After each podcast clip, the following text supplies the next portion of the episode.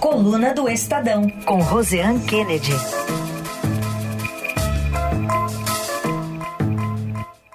Oi, Roseanne, bom dia. Bom dia, Raíssen, bom dia a todos. Bom dia, Rosiane, bem-vinda. É, hoje a gente tem um dia que gera expectativa, que é a oitiva do G Dias, né, que era o, a frente, estava à frente do GSI no do dia 8 de janeiro. E, ao mesmo tempo, o governo anunciou uma mudança na estrutura do Gabinete de Segurança Institucional. Queria que você contasse um pouquinho da apuração que você traz hoje na coluna também. Então, Carol, sabe, é interessante até fazer essa ligação com o depoimento, não porque o depoimento tenha sido decisivo para a data que essa publicação está ocorrendo, mas essa reestruturação do Gabinete de Segurança Institucional, o GSI, ela ocorre justamente a partir do momento que G. Dias é exonerado do cargo de ministro do Gabinete de Segurança Institucional. Lembrando que é justamente aquele episódio que são divulgadas as imagens de segurança das câmeras no Palácio do Planalto e o então ministro do GSI, lá nos atos de 8 de janeiro, está caminhando tranquilamente entre os, é, a, os manifestantes, os invasores do Palácio do Planalto.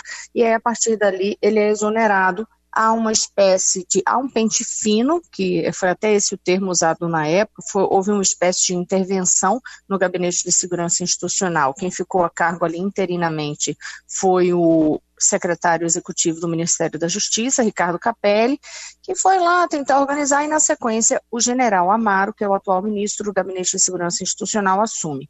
Quando o general Amaro assume, dá para imaginar todo o clima de desconfiança que existia nessa relação entre o presidente Lula e os militares. Isso já vinha desde o início do ano, depois dos atos de 8 de janeiro, mais ainda, com a, a divulgação das imagens é, do G Dias, o clima foi ficando cada vez pior. E, é, mesmo no período da campanha presidencial, o presidente Lula e a primeira-dama, na época o candidato Lula né, e, e Janja, eles tinham toda a segurança da Polícia Federal e fizeram com que tivesse essa continuidade da Polícia Federal na segurança presidencial. Mas é, Lula foi convencido aos poucos ali, Carol e Heisen, de que não dava para deixar pulverizada essa segurança é, presidencial, era preciso ter uma centralização. Tem uma história que é curiosa de bastidor, que é, em determinado momento, nas discussões sobre essa reestruturação, um, um, o secretário, né, o Capelli, ele chega a colocar claramente para essa discussão com o presidente a seguinte pergunta: é se tiver de deu algum problema na segurança, se tiver de demitir alguém, demite quem? Se tiver cada ponto sendo coordenado por uma pessoa diferente, por uma força diferente, enfim, por uma área de segurança diferente.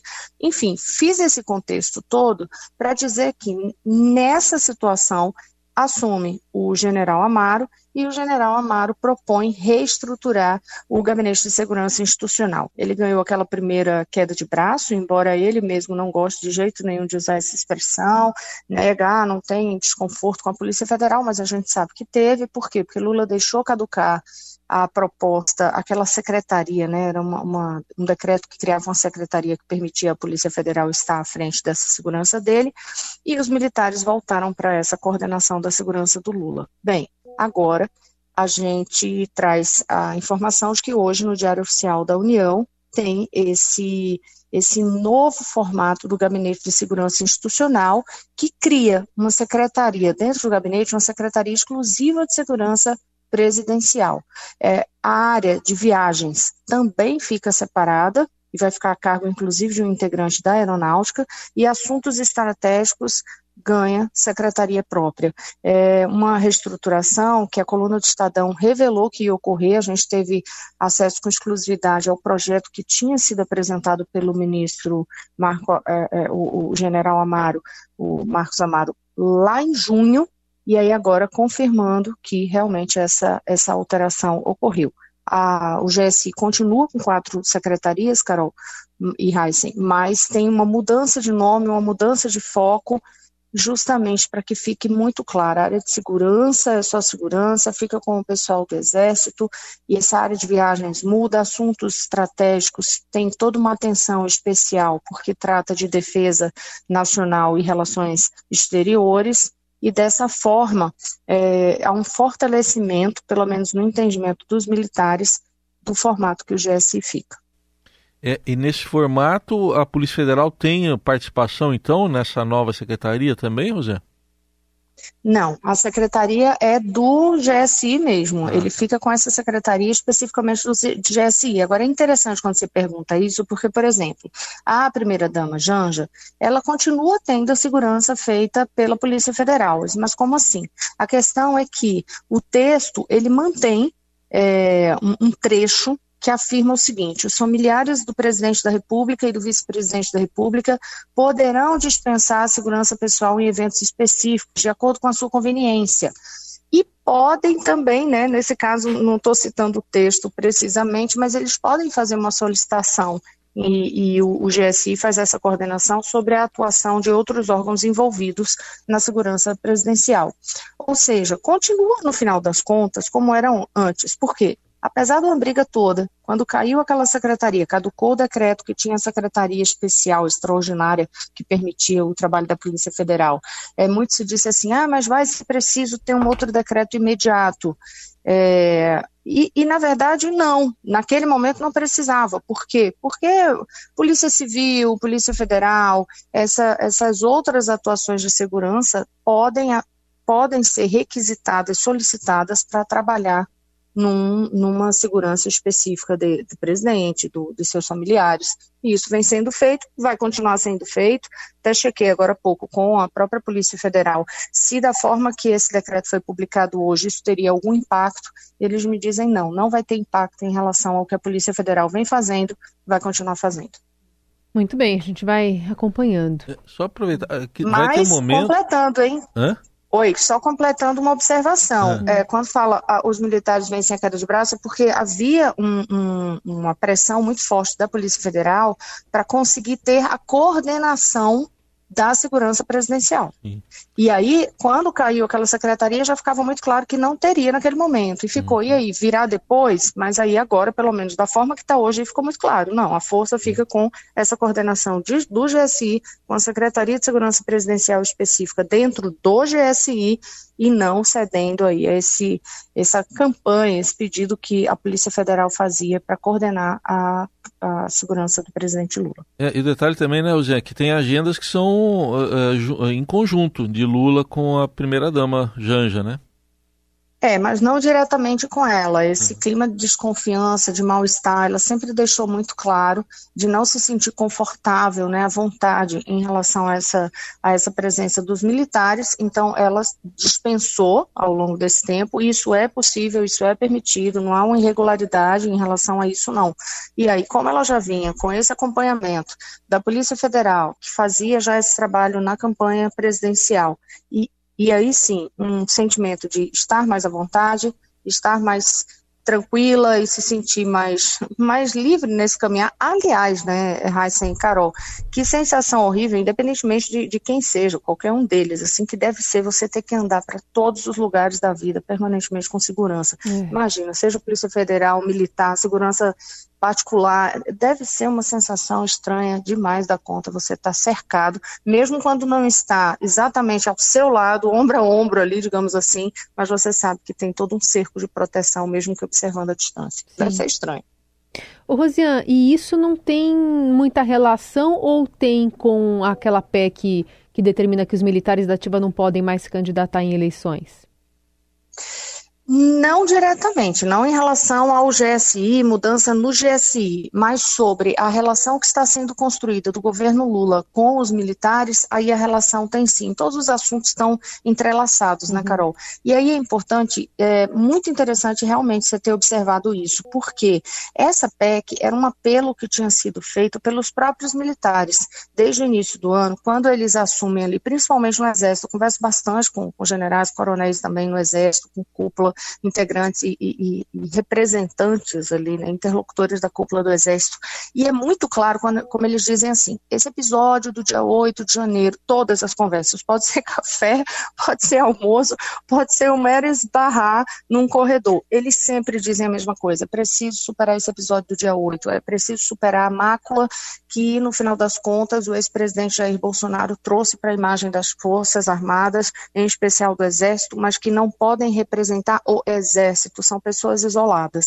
E nesse, nesse, nesse entendimento de que são pessoas isoladas, há também uma leitura muito clara de que essas forças isoladas que terminaram se envolvendo com os atos golpistas, é, com outros questionamentos tantos, e agora com o escândalo das joias e tudo mais, é, isso muito ocorre, por quê? Porque os policiais, é, os militares, perdão, eles foram ganhando força política e a possibilidade de candidatura, é, tudo isso vai contaminando o ambiente que eles dizem, é, não pode levar a política para dentro dos quartéis. Fazem muito uma comparação de que você não pode levar essa, essa política para quem está armado. Eles chegam a fazer exatamente essa observação. Isso também é interessante.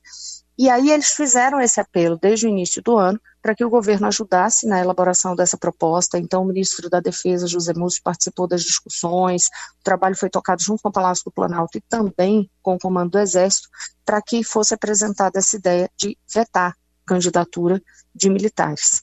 Isso vinha se arrastando, uma discussão polêmica, o governo tinha outras prioridades no Congresso, mas agora com a proximidade do 7 de setembro, todas as conversas complementares, porque tem uma aproximação a mais nesse período, por causa dos eventos, inclusive do 7 de setembro, eles aproveitaram e deram um, um pouco mais de celeridade a essa discussão. Mas é importante deixar claro, foi uma demanda que começou dos próprios comandos das forças, porque para descontaminar esse ambiente político que ainda insiste em permanecer numa fumacinha ou outra dentro desses quartéis. Rosiane Kennedy, editora da coluna do Estadão conosco lá de Brasília.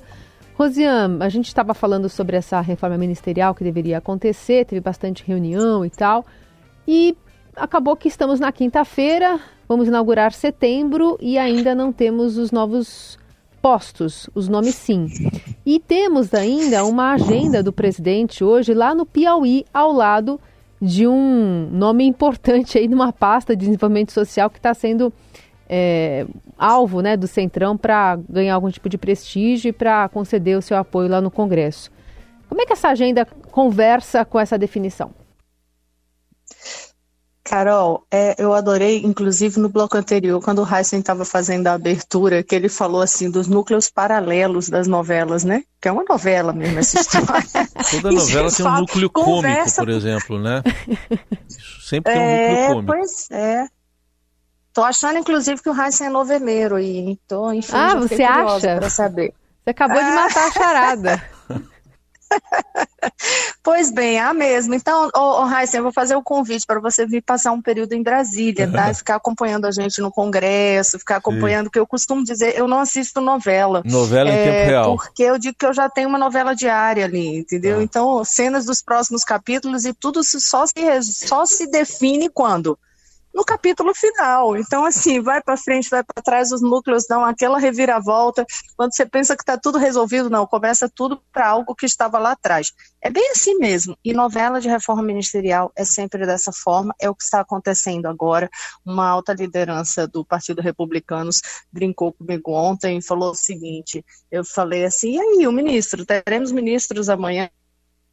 A ele, não abemos ministro. Não, não abemos papa, ainda brincou, né? É interessante que o Republicanos é, é, um partido muito representante da corrente evangélica. Ele põe, não abemos papa. Não, não, não, aliás, não abemos ministro e nem fumaça branca. Até fazendo uma, uma uma relação, né, quando anuncia o Papa que tem a fumacinha branca, ou seja, não tem a fumaça branca porque não tem acordo, não tem sinal de paz por enquanto. E o que é está acontecendo? Lula tá, vai hoje lá para o Piauí, faz esse afago ao, ao Wellington Dias, ministro do Desenvolvimento Social e Combate à Fome. A gente sabe que há uma pressão muito grande do PP, do, do, do PP é, para que fique com essa, com essa pasta, mas Lula resiste, a gente já falou muito disso e tanto que se vem falando. A questão é então como é que resolve? Aí você não vai acreditar, é, Carol, olha só, a discussão que parecia totalmente enterrada, que era a do Ministério do Esporte, por exemplo, para os republicanos, é, é, voltou é, a pasta, a discussão, na verdade, não para o republicano, para o PP mesmo, porque o republicano já passou por esse olho com, com o, o esporte, aí agora o PP, porque o Fufuca não consegue, André Fufuca, que é o que está sendo cotado para assumir uma vaga é, do PP na esplanada dos ministérios, só não sabe qual. E aí queria o desenvolvimento social e combate à fome, não consegue. Aí, ah, queria Ministério de Micro e Pequenas Empresas, mas aí é considerado muito pequena. E daí vai, aí agora já começaram a discutir, será que seria possível inchar um pouco mais o Ministério do Esporte e de repente ser um atrativo? Então, tudo começou de novo. Nessa confusão toda ainda tem a, a FUNASA, porque a, a, autarquia da Fundação Nacional de Saúde é uma autarquia que tem principalmente uma presença muito forte é, nos estados do Nordeste, é, com estruturas, com obras, com tudo, e chama muita atenção para esse grupo político. Antes, União Brasil brigava por essa vaga, agora é Republicanos e o PSD de Kassab, que quer essa vaga também. Então, está tudo posto à mesa. O fato é Enquanto isso, as coisas muitas vezes travam no Congresso em relação ao que o governo espera, a discussão continua, o clima fica péssimo e gera provocações. O, o nosso repórter é, Gustavo Gaia, sempre muito atento aqui a cada passo que ocorre nesse, nessas discussões todas. Ontem ele pegou, capturou uma cena curiosa. Olha só o que, que aconteceu. Ele estava acompanhando uma discussão no Congresso e que era a respeito do, da PEC do BNDES. E, e aí, essa, essa PEC é uma proposta para tirar, uma proposta de emenda constitucional para tirar do Executivo a prerrogativa de direcionar empréstimos dos bancos públicos. É, ele teria que ter é, uma, um aval prévio. E aí, o que, é que aconteceu? O, a base governista tentava tirar essa proposta de pauta, aí olha só a provocação, para ver como que o clima fica dentro do ambiente do Congresso Nacional. O governo foi derrotado por 39 votos a 20 é, uma lavada, né? Derrotado de lavada. Aí o deputado Mendonça Filho, do União Brasil, ironizou a derrota do governo e disse assim, ó, eu estou procurando até a frase que o Gaia me passou aqui, diz assim, o governo está melhorando, dois votos a mais, porque na semana passada, em outra situação, eles tinham tido um, uma derrota um pouquinho pior. E eles assim, o governo está melhorando, dois votos a mais. Se arrumar mais uns três ministérios, acho que chega perto. E aí todo mundo caiu na gargalhada. Isso foi na Comissão de Constituição e Justiça da Câmara. É, é, então, assim, mostra como é, é, lamentável no final das contas, né? Que é isso, você vai dar um cargo aqui, puxa um cargo lá, para quê? Para poder conseguir garantir votos, para ter essa certeza de que vai formar base, porque a situação do presidente Lula, desde o período de campanha eleitoral, quando acabou ali o resultado, já no primeiro turno, dando um mapeamento sobre a situação de Congresso Nacional, ficava muito claro. Se ele vencesse, que é o que aconteceu, venceu a presidência da República, ele ficaria num choque. Foi eleito um presidente do Partido dos Trabalhadores e um Congresso extremamente conservador, com bandeiras distintas, mas que agora tentam conversar. E de que forma essa conversa ocorre? Por meio da negociação de cargos. Rosiane, obrigada por hoje. Bom trabalho aí, quinta-feira cheia em Brasília, viu? Até mais, bom fim de semana para todos. Até.